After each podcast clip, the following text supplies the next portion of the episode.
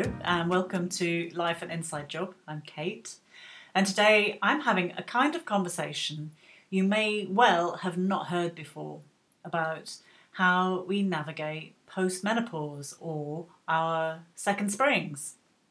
And I call this podcast Postmenopausal Zest because it's a quote from Margaret Mead, the anthropologist, saying that there is no greater force on earth than a menopausal woman with zest, or something like that. Anyway, I probably misquoted her.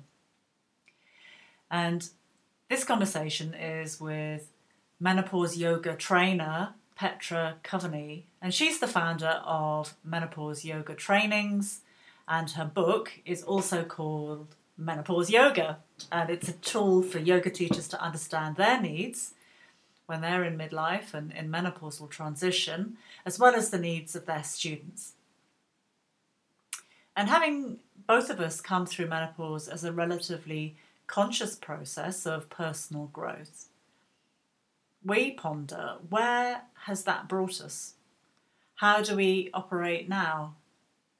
What kind of self care we use, and how this feels to be embarking on a new cycle of life and how we can embrace more life and vitality in a way that also respects an aging body.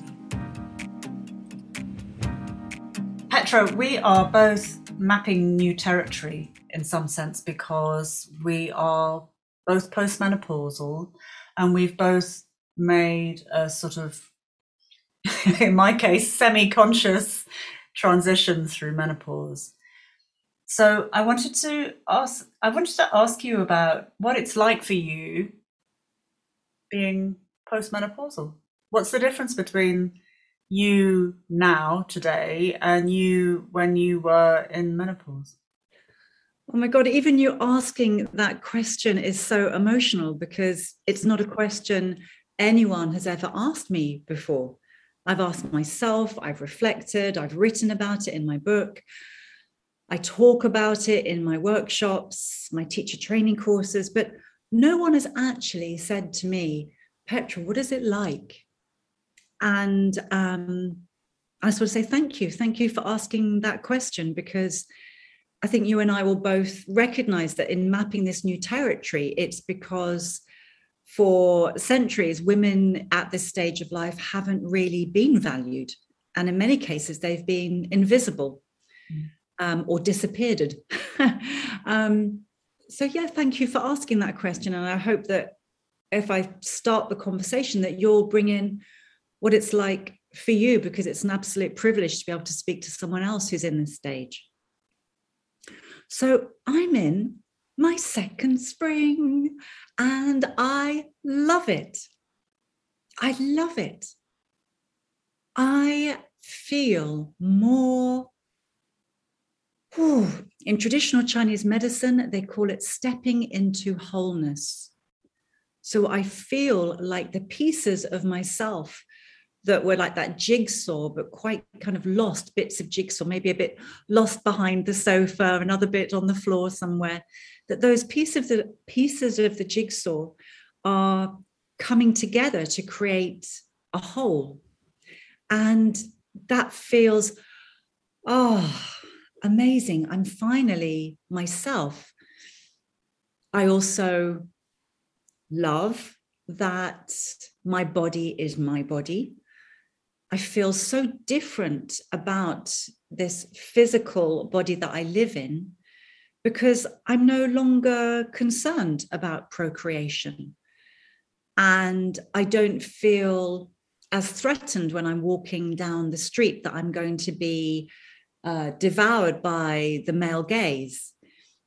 So I feel like this is finally my own body.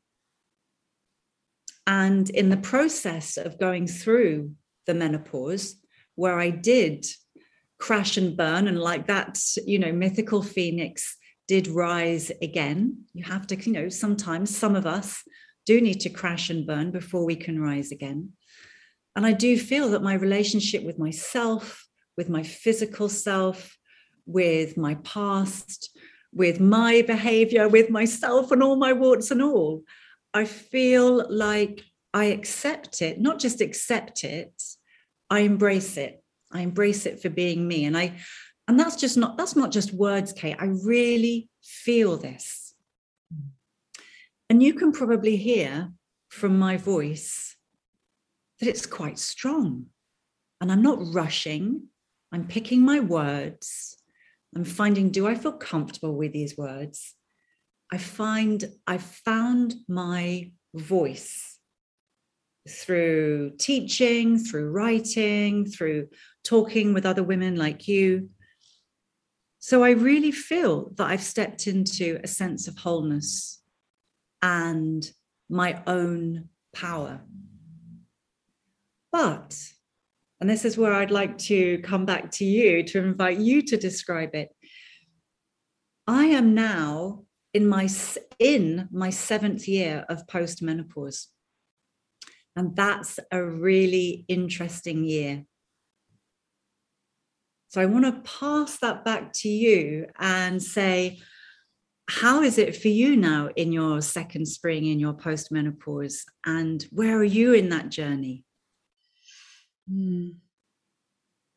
I feel like I've, there's something in me that has softened and that I can sit more comfortably inside myself. And so that would be, in practical terms, that means that I have a bit more objectivity about my behavior and my responses. Mm. Um, I can stay closer to my needs, you know, from the kind of am I hydrated? like really, like I'm talking, I'm talking kind of from the kind of nitty gritty stuff um, to the more, to all the way to am I, am I hydrated all the way to, um, am I aligned? Does this serve me? Um, and I think, you know, I could drop in, drop inside, and I feel more contained, and and I think I can do that because I feel because there's more space and there's more softness. I think. And where does that softness come from? Where is that originating? That softness? Menopause kicking my ass. Oh, ah, menopause kicked your ass too. Yeah, yeah, of course. God, yeah. We both. I, yeah, well, I thought because I thought I it was you know mine was like and if you could see me, you can't really you, you can't really see what I'm doing. I'm sitting with my palms together between my knees like it like a penitent child because because um because um I think it was I think menopause required me to let go of my ego because I thought I knew, you see. I thought I knew because I was already being educated at red school and about menstruality and I'd had a long career in body psychotherapy and in body awareness and all that jazz. And so I thought I knew all about it. and, you know, like I, and I hear this, it's not just me, I hear this with nearly every client and workshop participant I encounter. They say, but I've already let go. I already rest. And menopause says, yes, but you need to let go of more. And yes, but you need to rest more.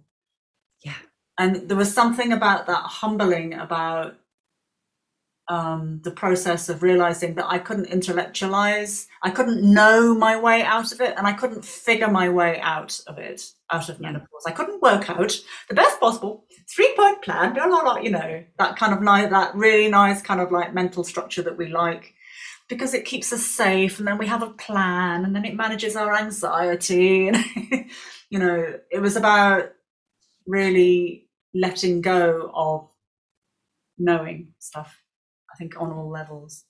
And now, you know, I say I can't, I have to stop saying this because because I'll never I'll never I'll never work again. But I really have this feeling that I I there is so little that I know that I know nothing. Oh, tell me about it, Han. That sense of I know nothing. and that's fine. yeah, yeah.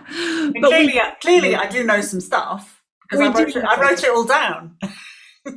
Although I do find now that I have I have to refer to my own book to remember things, which is a pretty weird and hilarious place to be. Like, what did, what did I say about that? Oh, that, yeah. oh, I wrote it very well here. That yeah. can you can you relate to that to this knowing to this um sense of not needing to know and not knowing things? I think so, and it, um, I want to read something out of your books. Oh, obviously, oh, stop it. Obviously, I'm here to promote my book, but my book is a, a menopause yoga teacher training book. It's mainly for yoga teachers, and it was written in recognition that yoga teachers are not on some kind of pedestal and higher plane where they're, they're always in a heightened state of consciousness. Are they not? And they go through menopause. And in actual fact, a lot of people who, a lot of what, the women going through menopause who are yoga teachers, many of them will struggle because they're used to of having found a sense of calm and equilibrium.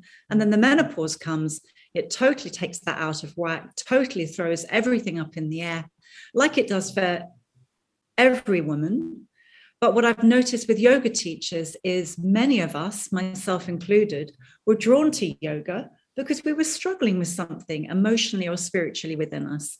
And yoga provided an answer, not just the physical movement, but the breathing and the meditation and the whole philosophy around it. So, women coming through menopause who are yoga teachers, I've I've actually noticed many of them will struggle, and they struggle doubly because they feel that they should be up on that higher plane. Mm. So this this book, Menopause Yoga, is written for them, but also to give them some skills that taps into those inner resources um, and gives them a bit of structure to support other women going through the menopause. I think I think that's such a great service. It's such a great service. Thank you. To allow teachers to feel their vulnerability. Because, in my opinion, the greatest gift you can give to a student is to allow that vulnerability to be seen.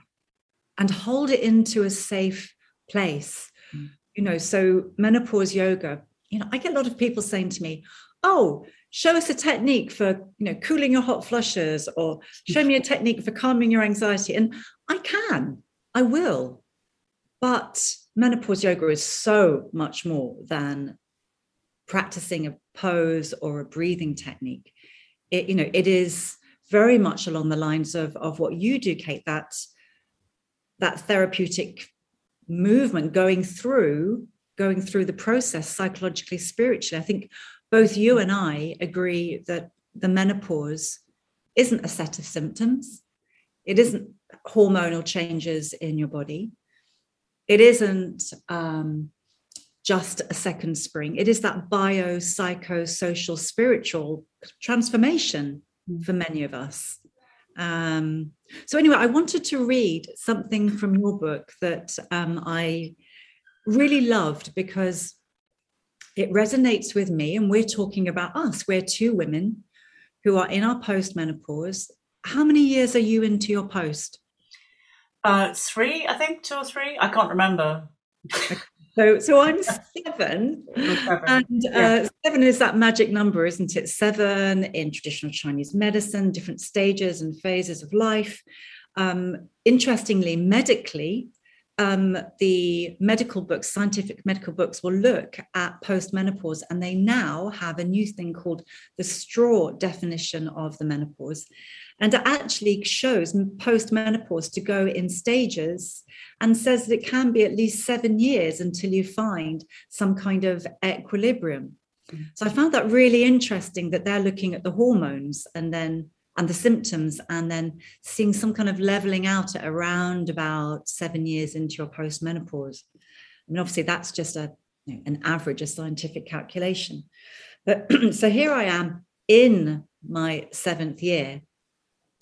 And as I said to you, you know, I did feel like I was a phoenix rising from the flames and finding my feet again. And wow, I'm feeling powerful. And oh my God, my body, this, my sexuality, my sense of self, my voice. But when I first emerged, I stumbled. And in the last couple of years, I stumbled again.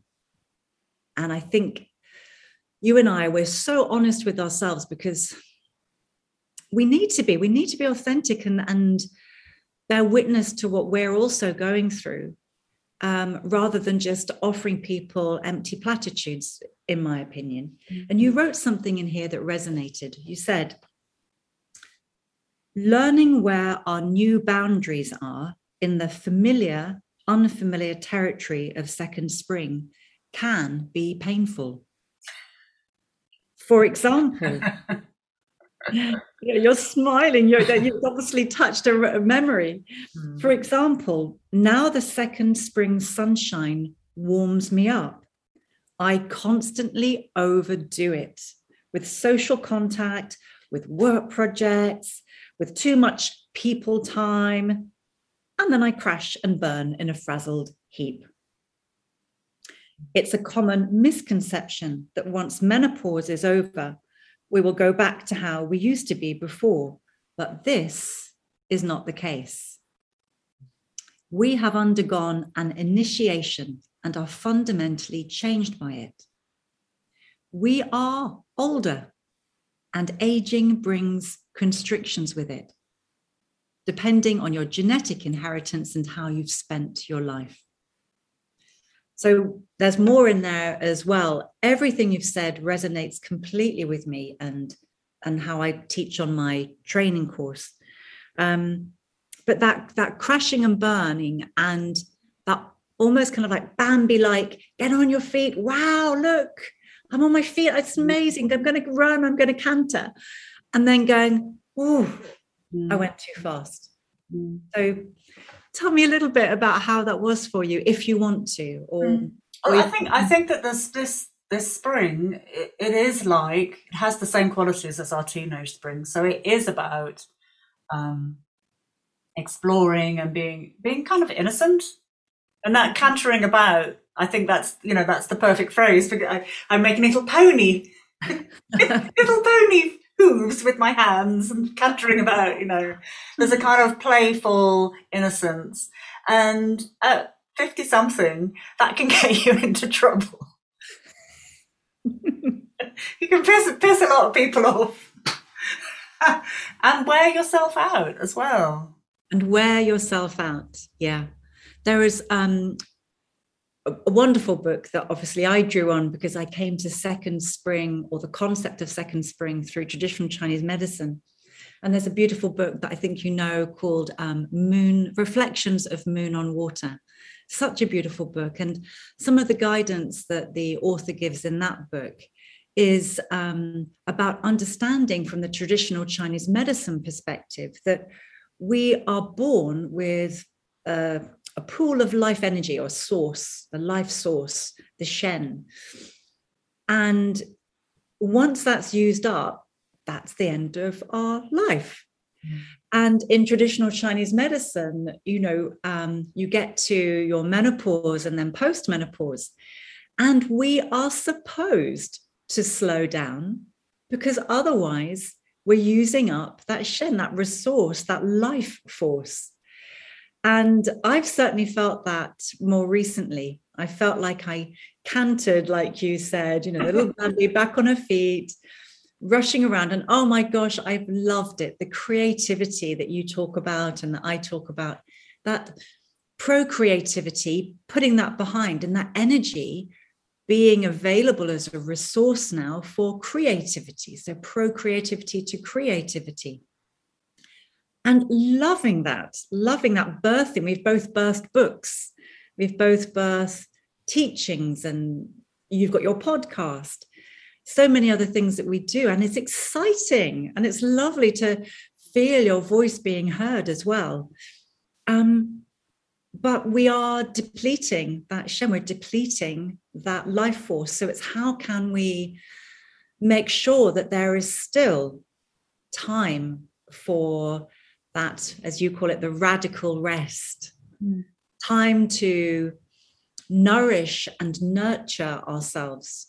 Mm. Um, and in whatever way that needs to be. So when you talk about overdoing it, social contact, work projects, too much people time, and then crashing and burning, I was like, yeah, I understand that too. So as as you are now, seven years into your new cycle, what does your self care look like? What does your kindness look like in your life? How do you nourish your Shen? So at the moment, I I moved to Brighton. Here I am in Brighton, um, on the southeast coast. Anyone who's listening to this, and um, I don't know what people's concept of Brighton is, whether it's fish and chips and Brighton Rock, or uh, nightclubs, or whether it's yoga and well-being and all of that. But um, I have truly had my eyes opened to the wonderful community that there is down here. It's really quite extraordinary. And um, so I've moved down here on my own into my lovely Shishi apartment. Um, and this really is a physical metaphor. So, one of the things I am getting to your point Kate. I'm kind of just taking a long time to get there. Like all um, the time you need. so, one of the things I say um, on my workshops and on my course is that going through your menopause is an opportunity to reflect and review, let go, make peace with the past, let go of anything you need to let go of emotionally, psychologically, physically in any way um, so that you can move on into your second spring lighter without that heavy burden without dragging the wardrobe you know tied to you into this next stage of life. So you, it's, it can be a more liberating time of life because you're less weighted down by the past physically and emotionally and psychologically and so literally what i did here is um, i left my home in london all sold up kids grown up, moved. And I said to myself, okay, Petra, you tell women to let go of the past, make space for the new. And one of the things I say is imagine, imagine you had a shishi apartment that you were moving into, it was completely empty. What would you take with you? And it's just a way for them to look back and go, gosh, do I really need to bring back those habits or behaviors or thought patterns that were maybe dragging me down or those old memories I haven't processed. So here I am, and I've done it actually physically. And when I left London, I barely brought more than a few suitcases of books, just a few, had to leave so many behind. One suitcase of clothes, my dog, who's just sitting over there snoring, and yeah, I had not, I left everything. You're I left. Kidding. So, so really, truly, really, oh, truly, oh, you had two suitcases and a dog. Two suitcases, a dog, and a few boxes. But I mean, everything the cutlery, the masses of clothes. Um, I just took the bare minimum. And I came down here and I entered this beautiful apartment and I sat here and was, wow. oh my gosh. So the last year and a half have been a process of then deciding I'm in my second spring. What do I want my environment to be like? What do I want to be in my life?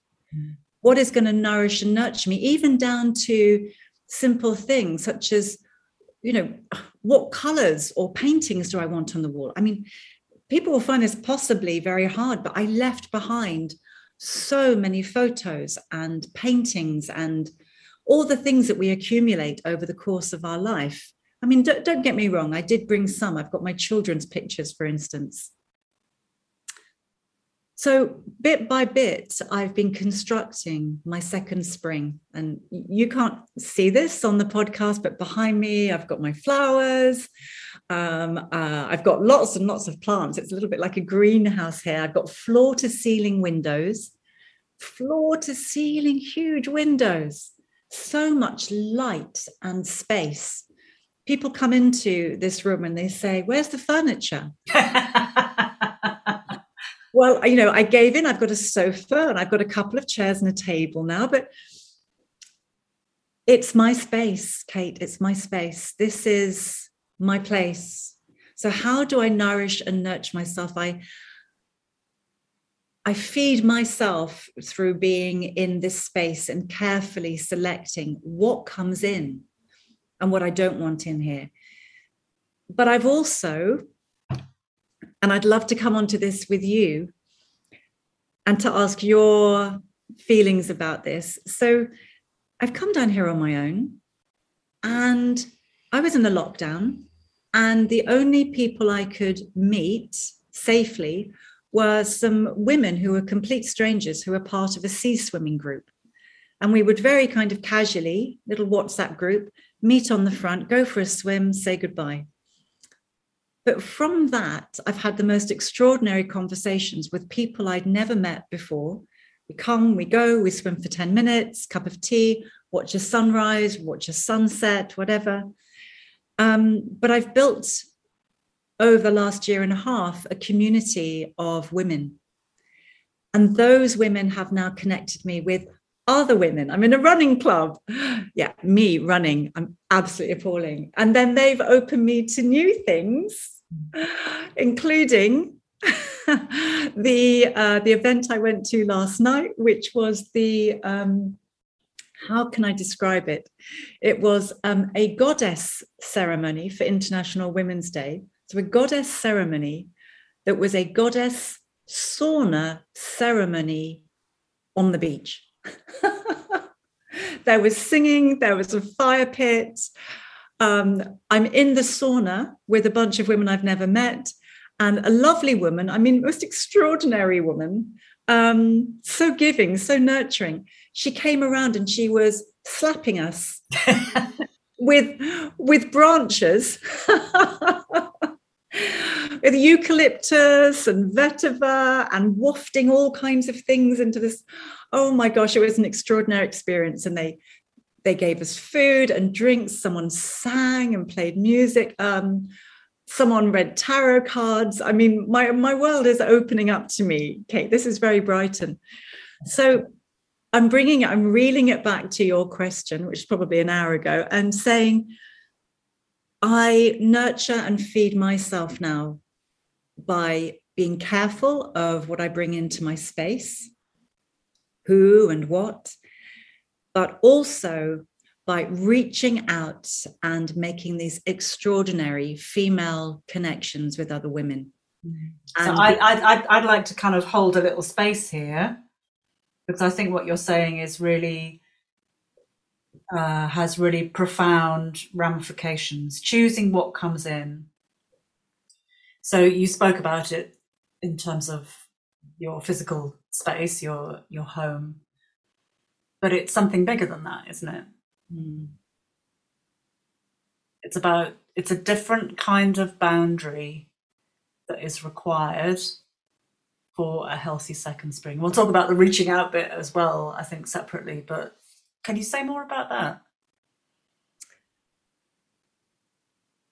Oh, you might need to direct me on some questions. It's it's it's been such a transformative time of life and so empowering to make decisions and not being able to make those decisions quickly so going slowly going carefully. Not just with the physical things that i bring into this space each individually chosen selected carefully but also yeah about the people that come into this space I needed this space to not have too much furniture because it makes me feel creative, not to be bogged down by too many things and too much clutter. I needed this space. I mean, I am a yoga teacher, but I'm not just a yoga teacher. I'm a writer, I'm a creative person, just like you. And I needed space for movement. Kate, I needed space to dance. I needed space to dance around my living room. Yeah. okay, so I'm going to say, I'm going to ask you because this is, I'm going to dive in because this is going to be really helpful for people to hear. How do you know if you're aligned, if something is aligned with what you want? What what what what is your compass? I feel a sharp intake of breath.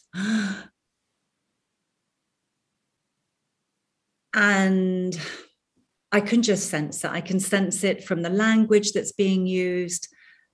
Sometimes I'm you be specific? I'm not going to be specific because there's actually quite a lot of offers that I do turn down, but then there are others that I welcome in. Um,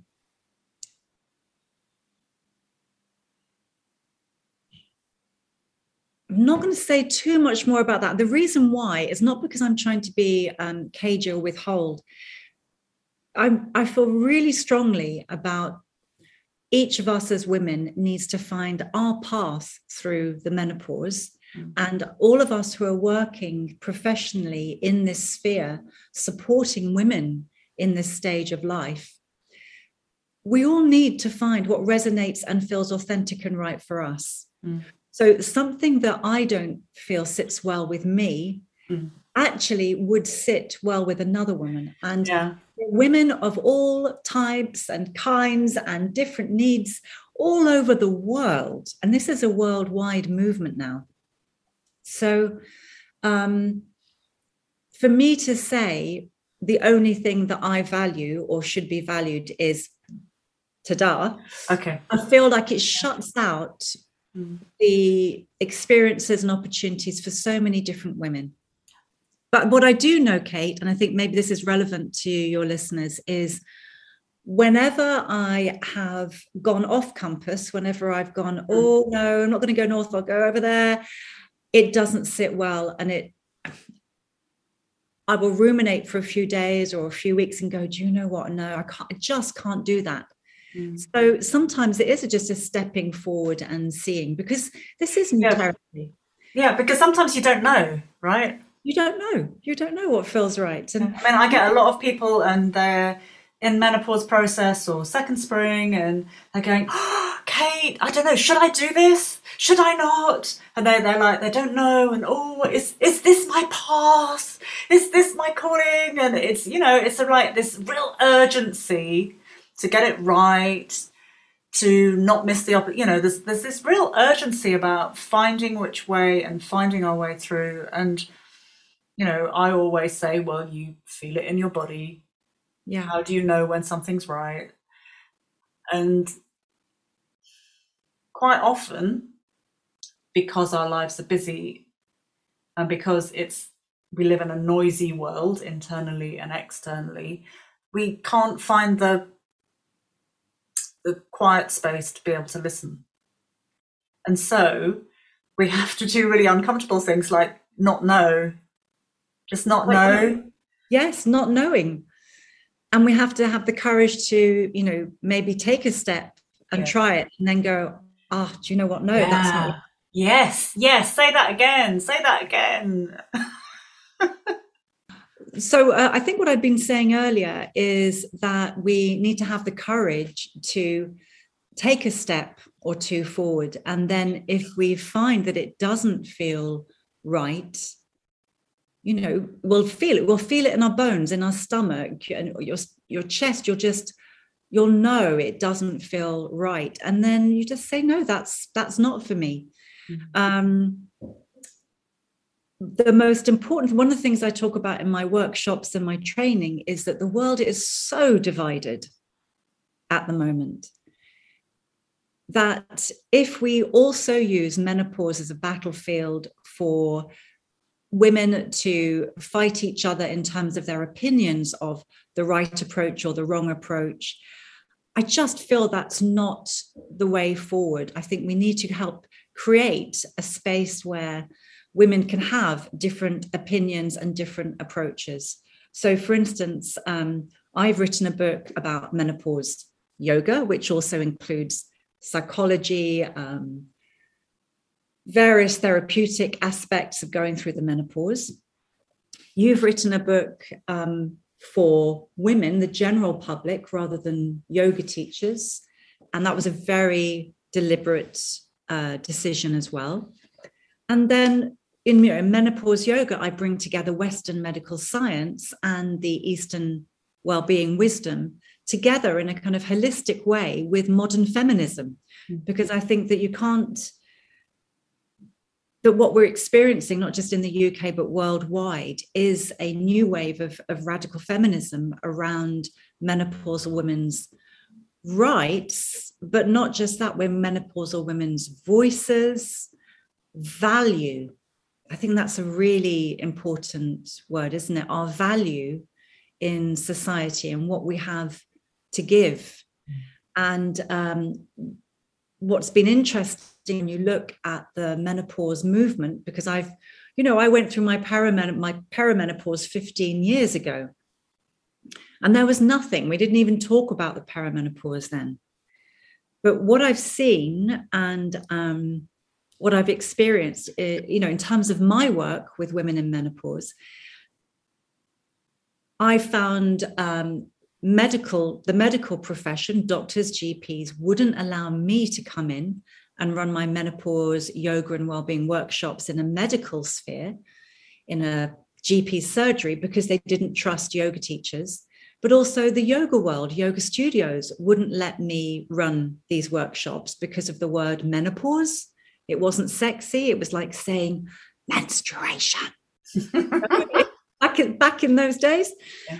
and um, but they also didn't trust the fact that i brought menopause gps in to talk about hrt and other medical approaches or health issues that can arise and so we had this really polarized uh, world where you had people who were either in the well-being so-called natural camp or stuck over in the medical sector um, looking at the scientific aspect. So I brought it together, and that was quite radical. That was very radical at the time. Um, so I feel really strongly that we need to keep work really hard to keep this space open for all opinions and perspectives to come into this. There is wisdom in all of that. How do you feel about that, Kate? I think that we do not presume as profession as you know well-being professionals, however you want to call yourself, we should not presume to know what is right for other people.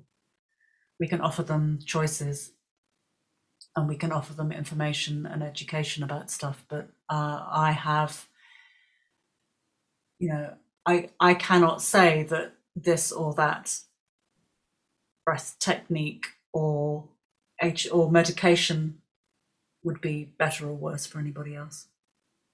Exactly.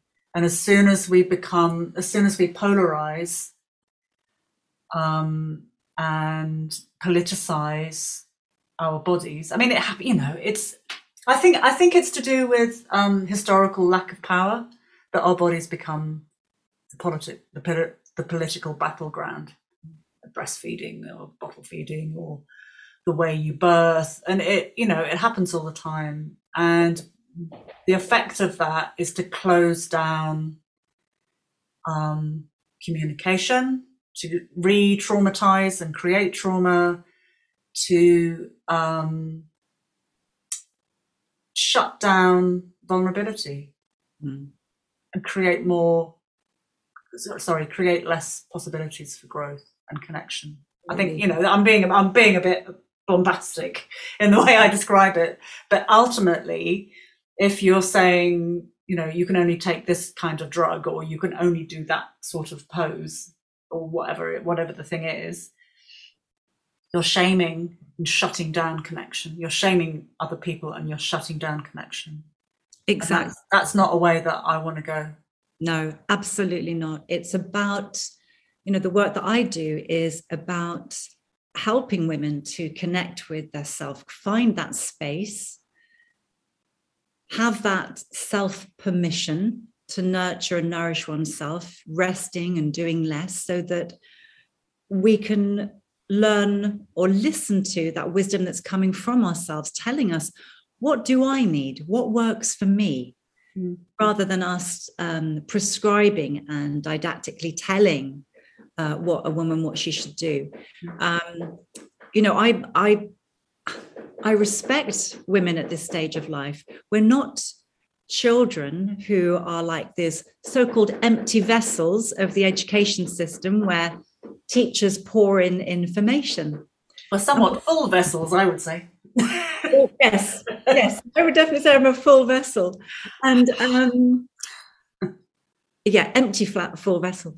Um and so we do know stuff. And so part of the work that i do is really about encouraging women through the guided discussions that we have in the women's circle groups to realize that they're not ignorant of their own bodies. They're not um, empty vessels waiting to be told what to do. Actually there is a lot of information and knowledge they already have. Mm. Um, you and i you touched very lightly on at the beginning of our chat about feeling like i know nothing Actually, do I really know anything? Um, but also, it is a menopausal symptom where we start to doubt and question ourselves and our ability. And this, this awful, sad loss of self esteem that women can go through in this stage of life. And so, a lot of what I'm doing in the menopause yoga workshops is actually guiding in a group to realize actually, I do know stuff. And actually, yeah, I can do this mm-hmm. because ultimately menopause yoga is there to educate.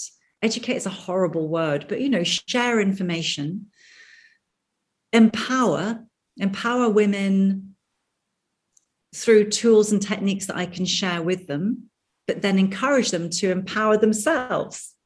And then ultimately, like you, offer a perspective to embrace the menopause as this opportunity to step into wholeness and your second spring. Mm. But one of the things I also say on the course, and when I have women who are in their post-menopause on my course, they I see them nodding their heads and they're almost going, Thank you, thank you for saying this. And what I say is what you say in your book that we emerge from that winter of the menopause into our second spring. But we're not always strong and steady on our feet. That's just what you've written in the book. It's just the perfect language. And it can be harder for some women to step into that second spring. And not all of them are going to re- leap and run and gallop. You know, it's, it can take a time. And let's not use that concept of the second spring as a way to beat and berate Absolutely. Yeah. yeah. who are struggling. Yeah. Let's give them the support. And as you said earlier, allow them that space to not be there yet. Mm. And to fail, God.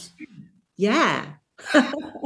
yeah. And to go up the wrong avenues and um and mess up because that is also a spring I mean, I, I think that the misconception comes because people think spring, oh, it's all about hope. Yeah.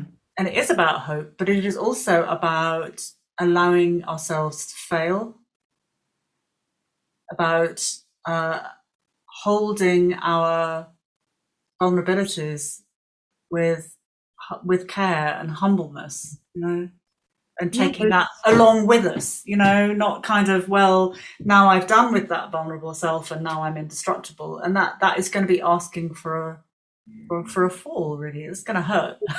Yeah those little buds are going to get trampled on. Mm. yeah so it is and if you don't mind if i can take that analogy and and bring it into discussion around voice Yes. So, you know, you and I, we both have distinctive voices, and I only gained a voice, Kate, in my menopause, post menopause. Um, for years and years, I did actually work many years ago at the BBC in radio, and I was in newspapers, and then I was in um, communications for charities and, ed- and educational establishments but I was always putting the words into other people's mouths or, you know, writing a set script for someone else. And in the process of always supporting others, I didn't, I lost my voice. I completely lost my voice, my opinions, my ability to write. And that was one of my crash and burns earlier in my life. And it was only in my early and then into my post menopause that the work that I do now gave me a voice. Mm. And it took me a long time to feel comfortable in hearing my voice. Mm. You know, that was really hard. And then, even that, you know, writing a book, will anybody listen? Will anyone read? Will anyone value what I have to say? It, you're you're an author. You know what that's like. It's it's hard, isn't it? It's very vulnerable. Mm. Thank you. I think this is something such an interesting area about the voice coming through. I'm thinking about how the throat changes and how because it's it's not just it's not just confidence there's something else that happens and when when you know even in the most negative um, view of postmenopausal life of of second of the second cycle a very common negativity one is, is of shrillness mm. which basically means women are being heard or cackling or you know and that's given a very negative connotation but it's about it's about not not shutting up not questioning ourselves. So what exactly and one i'm going to need to think more about this actually. Okay okay well i'm going to share some share some thoughts with you and see if it um, sparks any any thoughts from you. So one of the things i say on my course it's about women go through the so-called menopause rage that irritability mm. calling it out and it can be quite sharp and direct. And i remember doing it myself quite sort of snappy and intolerant and irritable. And for good reason often to be honest. Either we're really tired and exhausted and we're juggling too many things or it is as alexandra pope says you know this kind of awakening to the kind of lie that we've been fed as women about our purpose and role in society. So there's a lot going on that can make you feel rage and irritability in your perimenopause to menopause. But what I say to women is can we turn that rage into outrage? Can we find our voice and rather than being snappy and sharp and opinionated, can we instead share opinions rather than being opinionated? Can we channel that energy and that outrage into changing things, which is what you're doing and so many other women are doing in the menopause now, this whole international now menopause movement. So I think it's valuable and helpful for women to find their voice. And yeah, if they want to shout from the rooftop and shout expletives and, you know, call out all of, you know, things that they're angry or annoyed in at their whole life, yeah, give them that space to do that. But then offer an opportunity to guide and channel it, finding your voice finding a strength in your voice that doesn't come from that rage. It's more of a channeled mm. direction. Mm. And that's where I think we will see in, in the very near future. My strong feeling is women are going to find that ability to channel their voices and really create change mm. and a new sense of leadership That's so interesting because I, I i absolutely know that process I, I i felt that process from the inside but i haven't i hadn't actually heard anybody articulate it because i would someone you know in a group someone would say oh kate's doing this thing about menopause kate can you say something about it and out would come this voice and i'd be sitting there going who is this loud person banging away about it? it's like wow she's really articulate it's, oh oh that's me and it just came through me, and I was like, bloody hell. Who is that?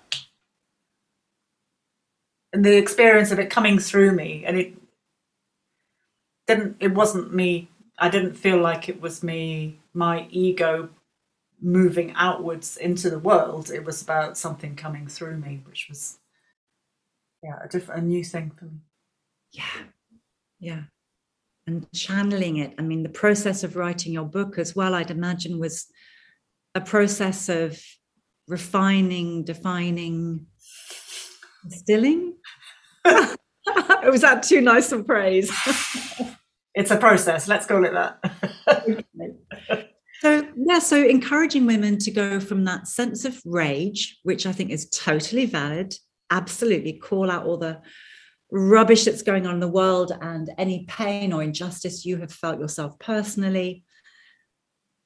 And then channel it into outrage, but in a constructive way, so that we get to either it's changing the environment or our communities or treatment of women in menopause, whatever it is. Mm. I think we've got this, I think we've got a lot of power that we have not expressed. But let's express it carefully and without alienating other women so that we're all part of this emerging conversation. Mm. And then another thing I just wanted to share with you um, as a woman is that I'm experiencing an extraordinary time in my life. Two things have happened, Kate. So, one is about that reaching out to other women, which we can mm. delve into. But the other one is, and I really want to hear your views on this because you work with women psychologically through this stage of life. We know that we tend to have habits and behaviors that go in cycles. And both you and I work with the seasons of the year, the seasons of a woman's life, the cyclical menstrual cycle. So everything for us is cyclical. But what I've been noticing recently is in terms of relationships and communications, I, in this second spring, I'm starting to revisit different relationships that I've had throughout my life. Hmm. It's like they're all cycling back.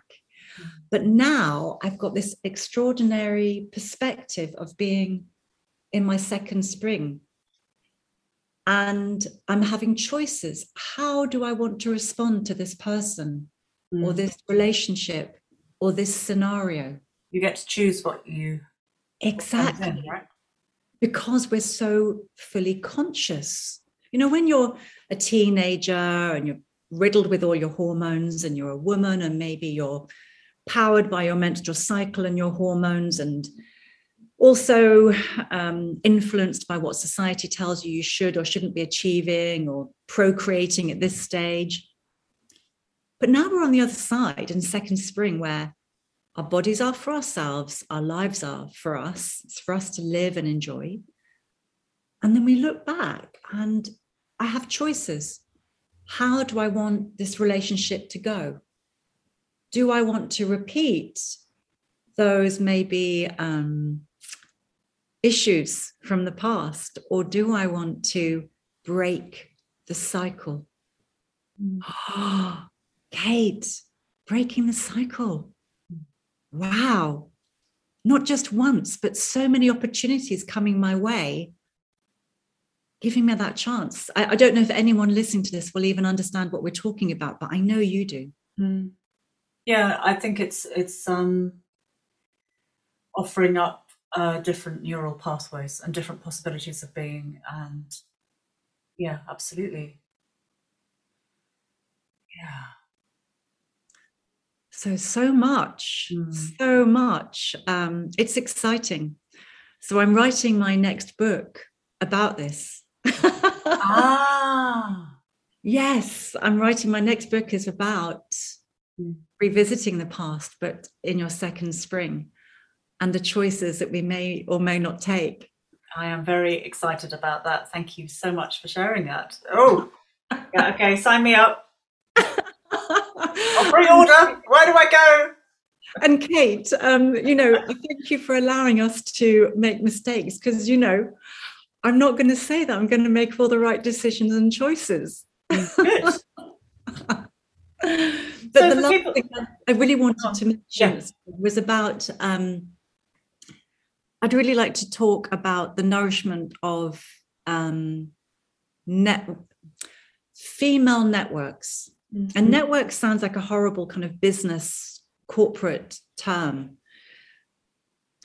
But what I found when I was entering my perimenopause was I felt this almost a primal desire, need to sit together, almost like around a fire, and um, be with other women who were going through the perimenopause and menopause.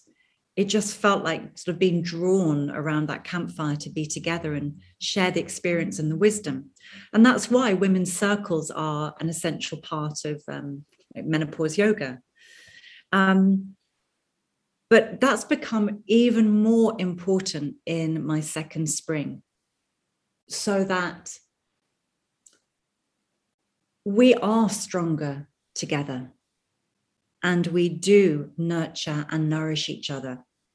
And we have, in an earlier part of my life, lived in a world that is constructed mainly by the male way of working and being. And women, through their powerlessness to change society and their own lives, have found themselves in a position of perhaps competing with each other, which I've always hated. I've always found that abhorrent. And so I made a really conscious decision in my second spring with this work that I do that it's about bringing women with us mm and deepening these connections all over the world so that we are not competing. We are all here together. Um, I don't know how that does that does that sound too hippyish to say that because it's how I work and live. That so on my list of questions that I like to ask in these podcasts is the advantages of lower estrogen that's not a topic that you'll find in the headlines. But this this uh, cooperative leaning in and coming together is one of the advantages of lower lower estrogen in that you know biologically in evolutionary terms we don't have to we don't have to slay each other to get the best sperm i've had it i've already had some so that the that edge drops away, I think. If people want to join you for trainings, can you when when are you when are the next trainings coming up? Well, I've got in-person trainings. Oh, in, in actual person. yes, actually seeing gorgeous, lovely women together. Um, I've got trainings for teachers, so it's it's only open to qualified yoga teachers. Um, and I have a training in May in mm-hmm. London and a training in June. There are also trainings in other countries coming up, including um, Japan, but that will be online through a translator. Um, and we have a training in Spain and a training in the Middle East. It's very exciting. Uh, and all of this has come about through working with other women, creating those those networks. So I'm really I'm really excited but um, I'm really excited as well to learn from this seventh year. Mm. Yeah, and re- remember to always nourish and nurture and take rest. Look after that Shen. yeah, absolutely. And if you could give one one offering of advice really for someone who wants to look after themselves in their second spring and post menopause what would you say? Rest. Do less. Reduce stress. Rest. Do less. Reduce stress. And in anything that you do do it because it nurtures and nourishes you. If it doesn't nurture and nourish you, don't do it. This is the time to say no, but that can be a firm but gentle no. Mm. And besides, they've probably had lots of practice about saying no in their menopause. They're, they're, they're like acing it by now. but it's getting that tone right, isn't it? It's not that harsh and abrasive no, it's that know that comes from being connected to that inner strength that oh i don't know. i mean any kind of sometimes sometimes it's harsh and abrasive. Frankly you know i'm sure you're, you're clearly much more contained than i am. Like sometimes it comes out really madly wrongly badly and i'm sorry about that guys but like the the the capacity to confirm boundaries clearly is is just such a gift. It comes with practice. Yeah you be, you be you. We love you, Kate. we love you. We love what you do. We love your voice, your humor, and your um, saying it as it is. And I be me. yes, yes. You can you can say the nice, firm, elegant. oh, thank you. well, we're putting our hands up, and I'll go. Oh,